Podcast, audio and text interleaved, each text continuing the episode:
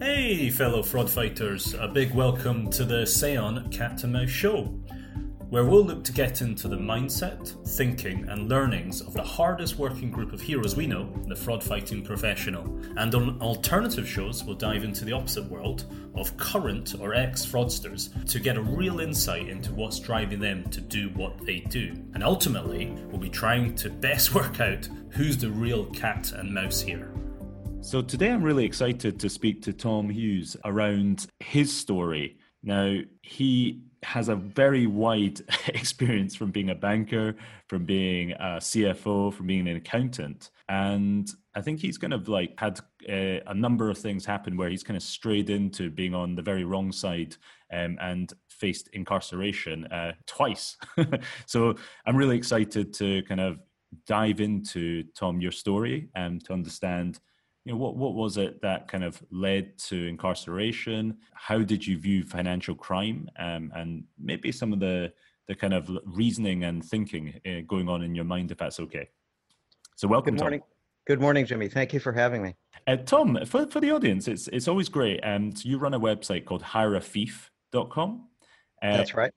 It'd be wonderful to to hear a couple of sentences of, you know, how you ended up incarcerated twice, um, what your background was. I always found myself gravitating toward financial jobs, white collar jobs, I guess you'd call them. My father was a CPA and chief financial officer of the company he worked for. And I guess from the beginning, I figured I kind of inherited the ability to do financial work.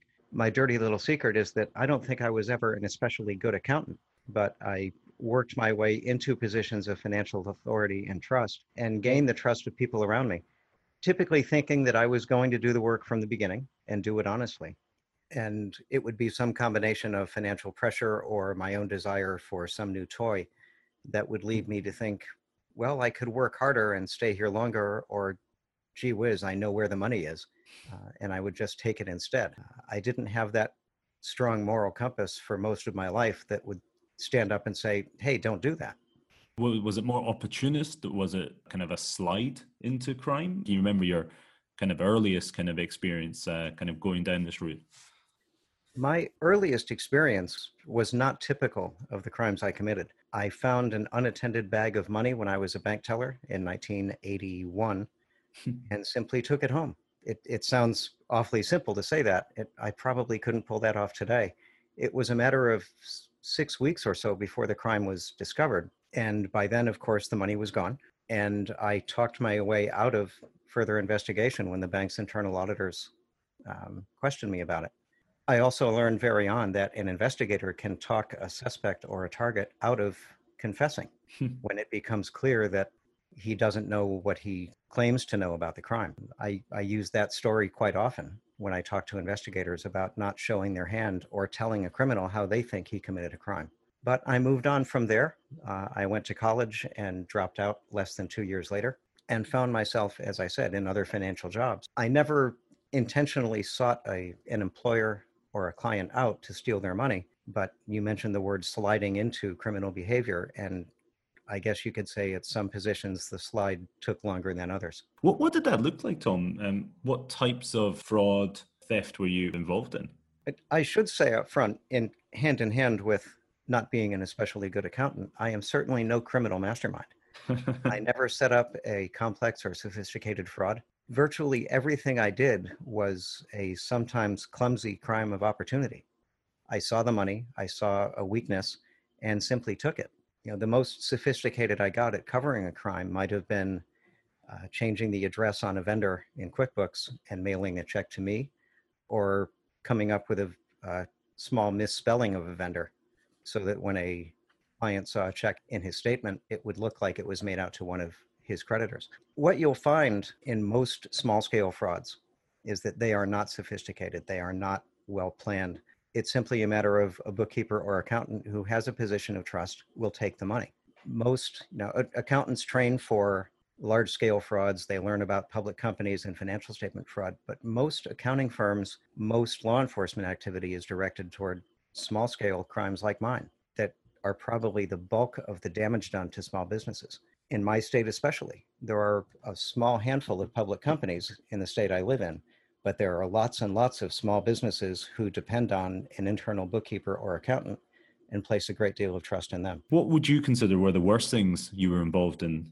When it comes to the, the actual damage done to my clients, financially, the, the worst thing I could do to them was to take money from them on the pretext that I was advancing money to pay taxes, or take money from them on the pretext that I had already advanced their taxes hmm. and just seeking reimbursement. Of course, the punchline for that is that I never actually made the tax payments. It astonishes me even today that I never had a client say no when I said, I'm going to pay your taxes, give me the money. Uh, I never had them ask for a receipt. I never had them question it. Hmm.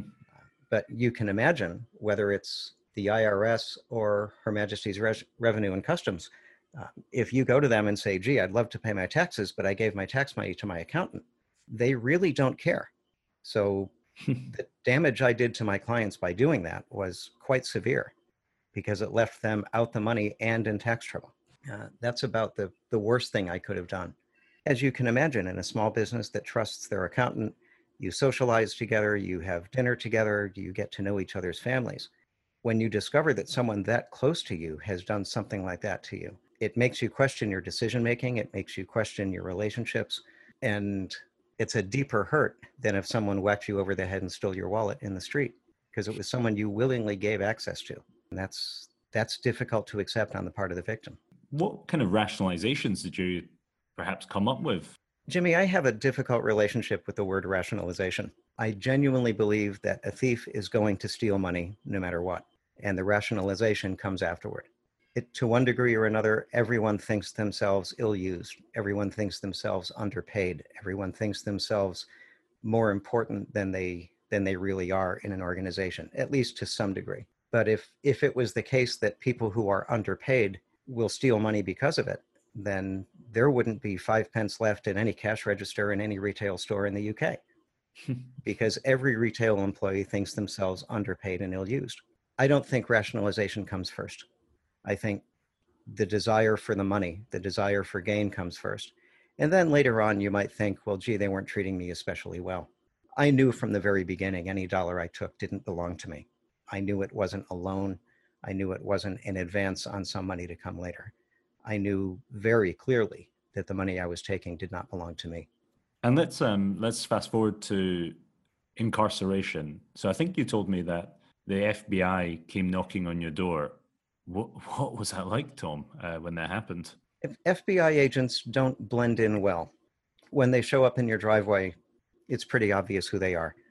They were quite nice, quite cordial, uh, very professional, very businesslike.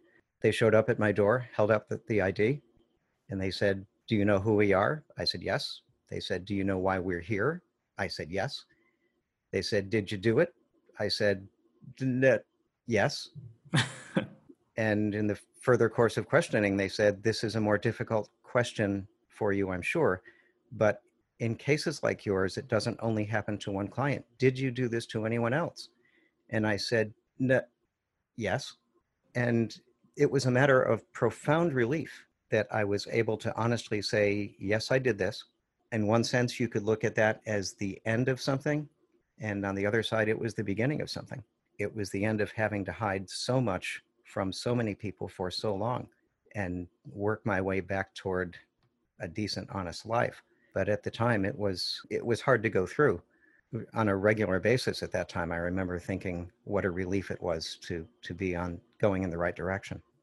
Interestingly enough i did not catch a prison sentence for what i did. At my sentencing i was sentenced to five years of supervised release or probation uh, a few hundred hours of community service and they said I was locked in my house for six months. I walked out of the courtroom thinking I got away with the crime because there was no jail time involved. Within six months, I found another client, ran into some financial emergency, and stole their money.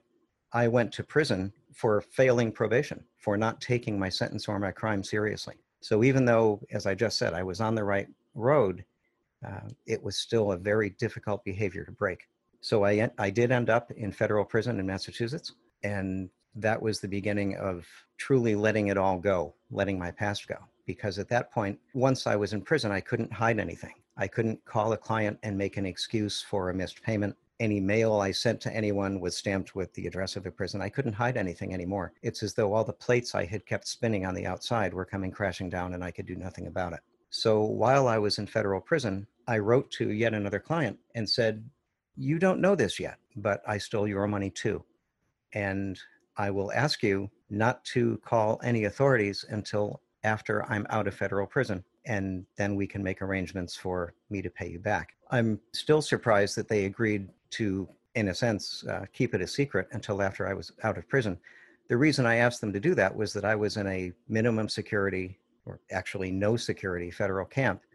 And if there was a pending charge on the outside, they would have moved me, moved me into a real prison. So after I was out, having made that promise, I dragged my feet on paying them back. So they did indeed call the police. And I had a second experience, this time with local law enforcement and a state court and a state prison.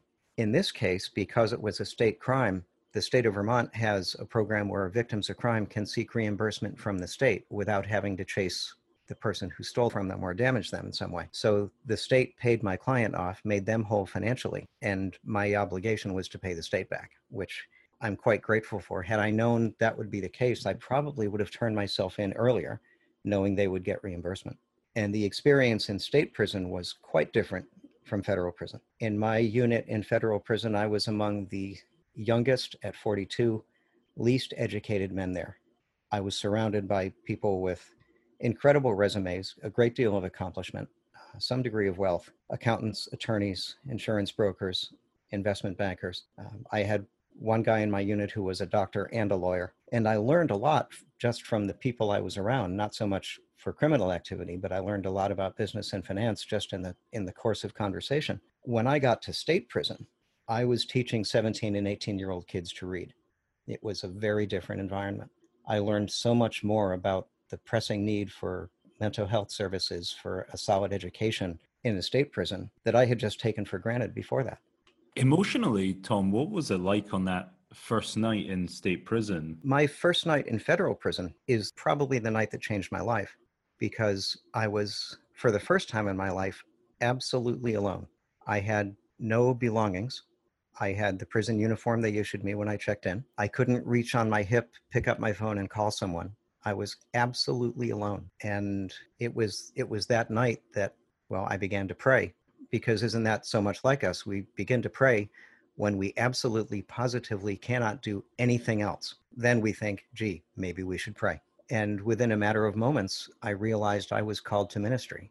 That outside of the obvious reason I had ended up in prison, there was a second, perhaps more important reason that I was there, that it was a, a mission field that needed to be explored because people there were alone, away from their families, in a place where they had absolutely no control over their lives. And it was a time to really consider where lives were going and what their purpose was. My first three nights in prison, I was in segregated housing or solitary confinement, just to be sure I didn't have any horrible communicable diseases. And once it was determined I was healthy, I was moved into my unit. And I genuinely looked forward to, if not starting a ministry, even though I eventually did, but sharing the truth, sharing the gospel with the people around me. And that's what made my time in federal prison probably more productive than much of my time before prison. So, with fraud now, and clearly technology's moved it along as well, I'm interested to your view if you think, with mindset for a criminal fraudster, if technology's played a part, if it's made it more opportunistic. What's what's your view on that, Tom? The technology certainly makes things easier, doesn't it? I can reach out and steal from someone in South Africa or Argentina or across the street with about the same amount of effort. I should say, if I'm that kind of criminal. Using technology was never my thing so much as using my personal relationships and my ease around people was my thing. But technology will make things easier, both with the distance involved, where you can reach out and steal from anywhere, and the number of people you can steal from all at once. But the criminal mindset never changes. It hasn't changed in thousands of years of human history. When we think of King Solomon, the wisest man in history, he wrote in the book of Proverbs at least three times that we need to be honest in the course of business, usually in the in the context of making sure we use honest weights and measures in our dealings. What you won't see in the book of Proverbs is Solomon telling us you need to engage a qualified expert metallurgist who will attest that your 10 shekel weight really weighs 10 shekels. he didn't say that because he didn't care about the technology 3,000 years ago either.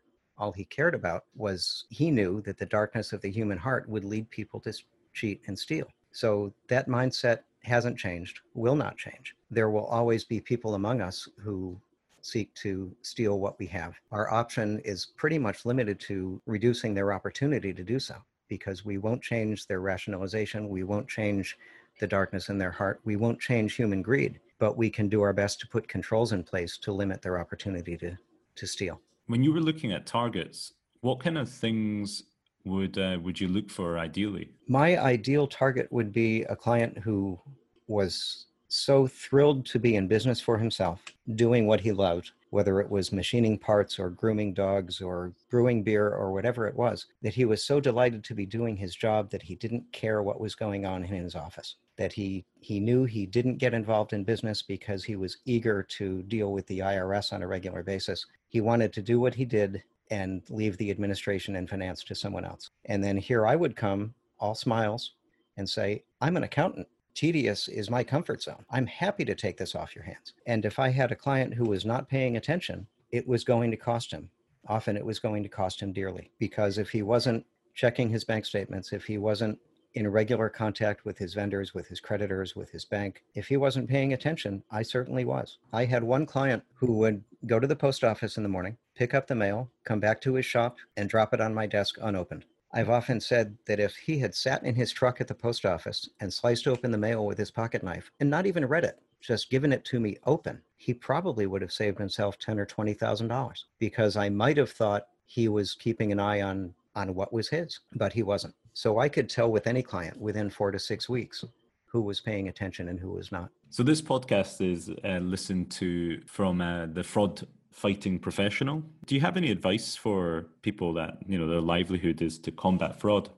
For anyone engaged in, in this line of work, and I, I understand that everyone has their, their own specialization, and this may not be possible for everyone, but in general, 80 to 90% of fraud fighting comes with prevention. When it comes to investigation, to nailing down who did what, to finding an offender, to seeking reimbursement, all of that activity takes place after your money is gone. I, I believe that that 80 to 90% of your time should be spent in prevention, in developing solid internal controls, in imagining how you could be stolen from, and then addressing those weaknesses. It's maybe a shame that there are no dramatic 10 p.m. television dramas about the accountants who fight fraud by preventing it, where crimes never happen.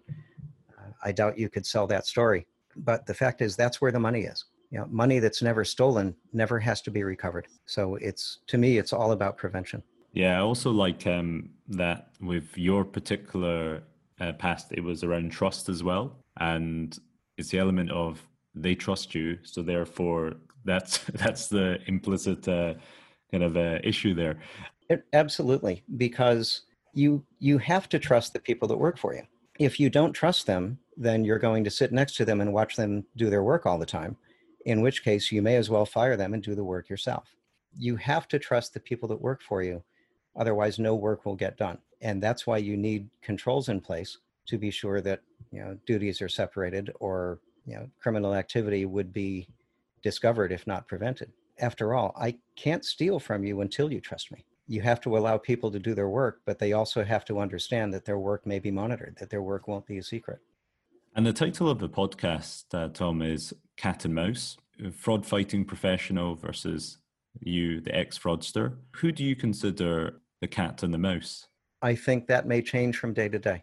I think in, in different circumstances, perhaps a fraudster who knows someone is onto him may rearrange things thinking he's the cat, um, thinking that he's playing with or toying with an investigator. On the other hand, I think that's probably quite rare. I think overwhelmingly the fraudsters are the mice. We are continually scrambling to cover our tracks or evade detection. We may think we're in charge, but uh, most of our time we're just scared. Tom, that's been a, a, a very insightful talk there. Th- thank you again for uh, coming on and um, sharing, you know, little bits of your story. And for, for those who are interested, what's the best way to reach you? The best way to find me is uh, you mentioned my web address. Uh, it's hireathief.com, or you could you could email me at uh, tom at hireathief.com. I should say I, I don't assist in investigations because what I found is that former criminals make terrible investigators. Uh, we're always on the lookout only for the crime that we committed, and we don't have an open mind for for other activities. But I am happy to speak to groups of auditors or accountants, law enforcement, students, anyone who wants to hear more about this. Tom, thank you again. Jimmy, thank you for having me. Thank you so much for tuning in to this week's show. At Seon, our whole startup is 100% focused on helping you, the hardworking fraud manager, fight fraud with tools that are intuitive and fully complement your existing risk tech stack.